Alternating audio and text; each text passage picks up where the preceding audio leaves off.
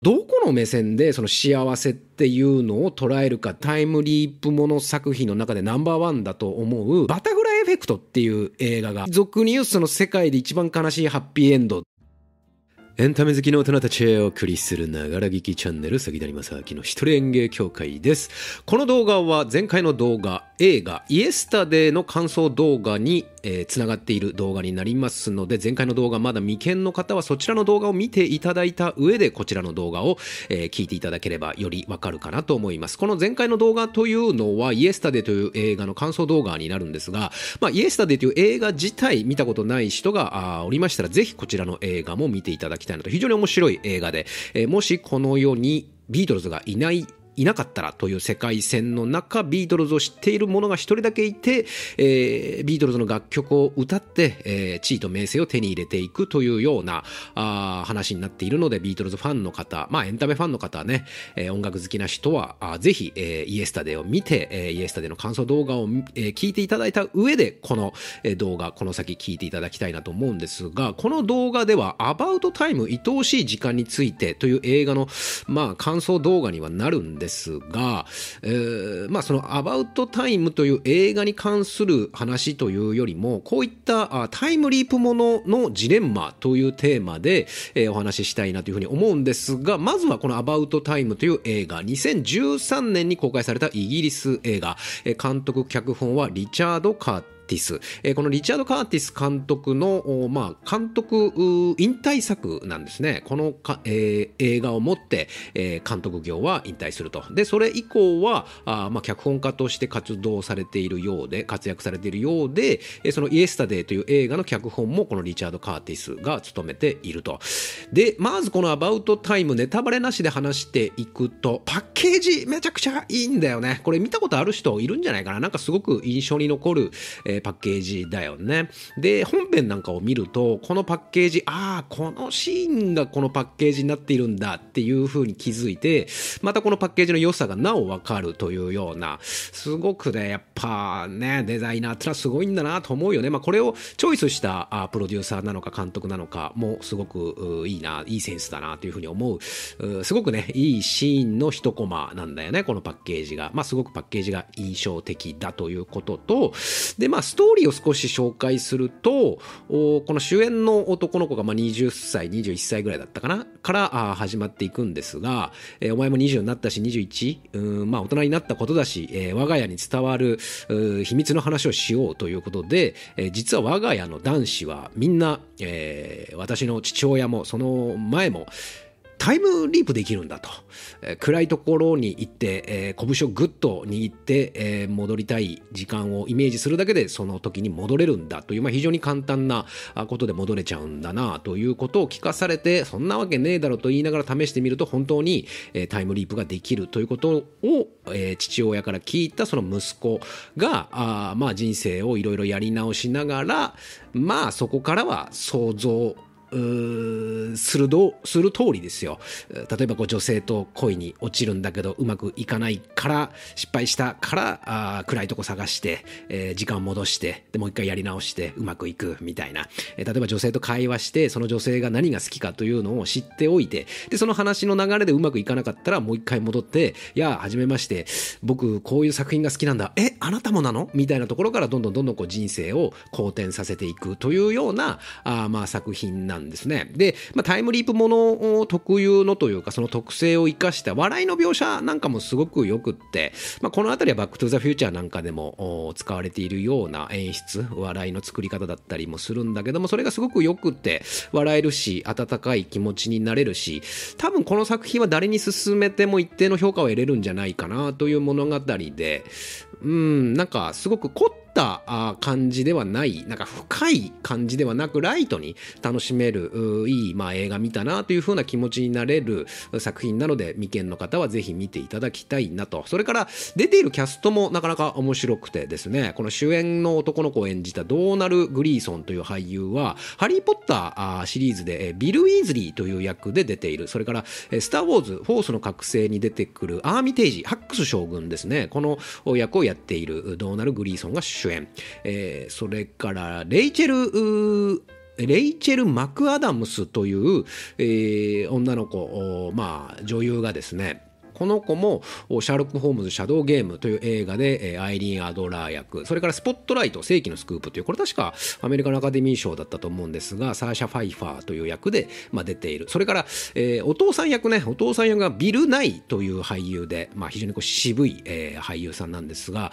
このビビル・ナイが、えー、主演を演じた映画があ今年か去年だったっけな？あの生きるっていう黒沢さんの映画あるでしょ？黒沢明監督の。あれのの、まあ、イギリスリメイク版をの主演をこの父親役ビル・ナイが演じていると。それから今非常に、アメリカで話題になってあイギリスか？で話題になっているバービー、えー、なんかちょっとね日本の原爆をどうたらこうたらでちょっと揉めたバービーという映画の主演を演じているまさにこのバービー役を演じているマーゴット・ロビーも、えー、この映画に出ていると。未見の方はぜひ見てみてください。というところでここからネタバレあり感想に行くんですが、いいですかね？えー、ここから先はあ、この映画を見た上で聞いていただきたいんですが、えっ、と、この動画では、まあ、冒頭でも話したように、この映画の感想というよりも、タイムリープものの限界というか、ジレンマの話をしたいなというふうに思ってているんですがまず前回の動画映画「イエスタデー」の感想動画でも少し触れたんですがね、えー、そのジレンマがあるという。あの「イエスタデー」っていう映画はビートルズがない世界線でビートルズの曲を歌って、え自分がビートルズになったかのような地位と名声を手に入れる物語だったでしょ？で最終的にはみんなを騙しているという自責の念にとらわれて、え告白するわけですよね。僕が作った曲ではないんですと。皆さんは知らないかもしれませんが、えある人たちが作った曲を僕は歌っているのにいるに過ぎないので、え、もう今日からあ今日でもこれあのミュージシャンは引退しますみたいなことを言って辞めるけど俺みたいなちょっとうがった見方をする少年が腐ってるやつからするとお前ビートルズの曲はもう歌わないって言ったけどで辞めるって言ったけどそれでもお前さなんか生活に困ったらちょっとその過去の栄光をちょっと使えばいくらでも稼げる地位と名声はもう手に入れちゃったよねっていうところはやっぱどうしてもついて回るわけですよね。だってビートルズのあの名曲たちを作ったやつってっていうことには変わりない世界線のままだから、じゃあ俺がなんであの曲を作れたかっていう本でも出せば売れるだろうし、うーなんかいろいろ寄付するとか言うんだっけな？売り上げとかは確かイエスタでって最後。でも、作詞作曲の印税はずっと入ってき続けるだろうし、それをずっと放棄し続けることもできるだろうが、自分のために使うこともできるんで、何か、あ病気したとか、怪我したとか、働けなくなったとか、何かこう、災難に見舞わされたらそのお金を別に自分のために使うことも考えられるわけで。でもそもそもうんビートルズの曲を歌うということをしてなければそうなってなかったわけでっていうことまで考えていくと別にイエスタで全然いいんだけどこの「アバウトタイム」「アバウトタイム」なんかに関しては本当に自分の人生がうまくいくためにそして自分および自分の家族がうまくいくために何度もタイムリープを繰り返して全体がなんとなくいい感じにいくようにやり直すけどで見てる側っていうのは視聴者っていうのはうんと主人公に感情移入して見てるからいいぞとかうまくいったなとかよかったなってでああ面白かったになるんだけど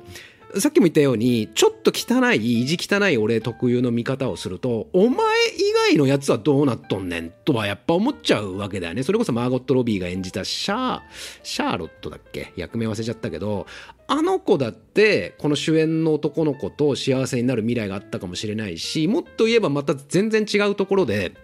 お前が、うんと、そのなんか世界線をいじくったっていうか、そのタイムリープをしたことで、違う人生になっちゃってる人も結構いるぞ、これ、多分って考えていくと、うーとどこの目線でその幸せってっていうのを捉えるかってこれ限界あるし実生活みたいなもので考えていけばそれはやっぱり自分と自分の周りの家族さえ幸せになればとりあえずは良しとしていいと思うんだよね。そんな世界中の人たちが幸せになれないんだったら俺も幸せになることを放棄するなんてことを考えることはもちろんないんだけどもただ映画っていうかそのタイムリープものとして客観的につまり神の視点で我々は視聴者は見ているわけで例えばこれこのさ主演の子がさタイムリープしたことで自分自身の良かった未来が変わっちゃったとしたらふざけたことしてくれてんじゃねえよって第三者視点でってそれもありえない視点なんだけどでも第三者視点で見れることができたとしてで自分の人生が変わっちゃったってことまで頭で認識できたら何勝手に戻してくれてんだ？お前があそこでこういう風なことを変えちゃったから俺が回り回って影響して良くない未来になっちゃったじゃねえかっていうことが分かったら、ふざけんな勝手に戻してんじゃねえぞって思うはずなんだよね。で、ここがやっぱタイムリープものの難しいところであり、だからこそすごかったなって思うのは、おそらくこういったタイムリープもの作品の中でナンバーワンだと思う、バタフライエフェクトっていう映画がある。で、このバタフライエフェクトを見たことがない人もここで止めて、一旦バタフライエフェクト見てきた方がいいと思うんだけども、バタフライエフェクトをやっぱ見てる側からすると、やっぱりあっちはよくできてたなというか、うん、あのエンディングってのはすごく悲しいエンディングなんだけど、俗に言うその世界で一番悲しいハッピーエンドだったわけじゃない。つまり、あれは、うんと、その女性のことを一番に考えて、自分にとっては不利益というか、見方を変えれば不幸な未来を選択することで、そのヒロイン役の子を幸せにするっていう未来を選択したわけだよね。つまり自己犠牲だよね。で、これこそが第三者目線から見たときに、一番収まりいいんだろうなっていう気がするんだよね。だからここがね、アバウトタイムとか、その手のタイムリープもののジレンマで、どうしてもそのバタフライエフェクトという存在というか、あのプロット、あの脚本をうまあ、あれと同じ風にもできないしでも何やってもあれにはやっぱどうしても勝てないっていうところがあると思うからこそどっかまあイエスタデーを見た時でさえもでもお前まあまあいい思い今後もできるんだろうなっていう風なこれを邪念と言うべきかまあまあ、俺がよく使う開口武さんの言葉の引用で知恵の悲しみと言うべきか。つまり、バタフライエフェクトという映画を見てなければ、アバウトタイムもイエスタでも100%面白かったって言え、まあでもな、やっぱでも思ったかもな。でもお前いい思いしてるよなって思っちゃったかもしれない、俺はね。だからここが、うんと、知恵の悲しみなのか、そもそもタイプにタイムリープものそのものに備わってくる絶妙なジレンマとしてやはりずっとついて回るものなのか？うん、でなんかさっきも言ったように見てる側としては、うん、なんかその人の別の誰かの幸せを祈って自己犠牲を取るという選択がああなるほどなっていうそのエンターテインメントにおける感動に俺はつなが一番つながったからタイムリープものの中ではね。だから自分の人生がうまくいくように何度もやり直していく面白さの裏側に常にお前が未来あと過去に戻って未来を変えてしまったことでえっと、現実というか未来が破壊されてしまった人もおそらくいるんだろうなっていうこのさ、まあ、逆説的とは言わないかこれ何的って言うんだろうな。だからつまりはさちょっと恣意的に見えちゃうわけよね。利己的に見えちゃう観点がちょっと拭えない部分はやっぱある。いや、自分のことフォローするようだけど、いや、面白かったんだよ。アバートタイムすごくあったかい気持ちになってクスッと笑えていい映画だなって思ったのも事実なのよ。なんかこう弁明してるみたいだけど俺はそこまで性格が汚くないんだっていうことをなんか一人で弁明してるみたいでなんかおかしな話なんだけどでもこうも思ったっていうところもまあ事実で、それを今話してきたんだけども、だからどう思いますかっていうことなんだよね。うん、だから、バタフライエフェクトも、このアバウトタイムも、そしてイエスタデーも全部見た人が、この一人演芸にたどり着いてくれてるかどうかはわからないけども、もしこの3作全部見た人がいるんであれば、そこの観点というのを、ぜひあなたのね、えー、観点、コメント、感想というのを送ってほしいなと思います。この番組では見たしても嬉しくなるようなコメントに関しては随時番組の中で紹介させていただいております。そしてここまで聞いていただいたあなた、ぜひチャンネル登録と、普段表ではできない話を裏側でみんなでバーバーやっております。メンバーシップ登録の方もお待ちしております。竹谷正明でした。でもバタフライエフェクトをも超えるタイムリープものもいつか出てくるかもしれないけど、その脚本家はもしかしたらタイムリープしてるかもしれないね。映画飛んで埼玉とソーダ埼玉 TV のコラボ企画を発表します。あなたの地元のおすすめスポットの前で撮った埼玉ポーズ写真をツイッターから送ってください。ハッシュタグは日本埼玉ポーズ化計画。そして各県から1名ずつ選ばれた写真が映画飛んで埼玉の公式サイトに掲載されます。ルールは簡単で、飛んで埼玉公式 Twitter アカウントをフォローして、あなたの地元のおすすめスポットで撮った埼玉ポーズ写真を Twitter から投稿する。ハッシュタグは日本埼玉ポーズ化計画。こんな感じとか、こんな感じで。この写真を全国47都道府県から集めて、埼玉が日本を乗っ取るのです。期限は映画公開日の11月23日まで。投稿に際しては必ず概要欄の注意事項をよく読んだ上で投稿してください。また、皆さんの投稿の状況は、このソーダ埼玉 TV から逐一写真の紹介とともに更新していくので、ぜひ、ソーダ埼玉 TV もチャンネル登録よろしくお願いいたします。それから、このキャンペーンは状況により一部内容が変更になる可能性があることも、え、事前にご容赦いただければと思います。皆さん、埼玉ポーズ写真お待ちしております。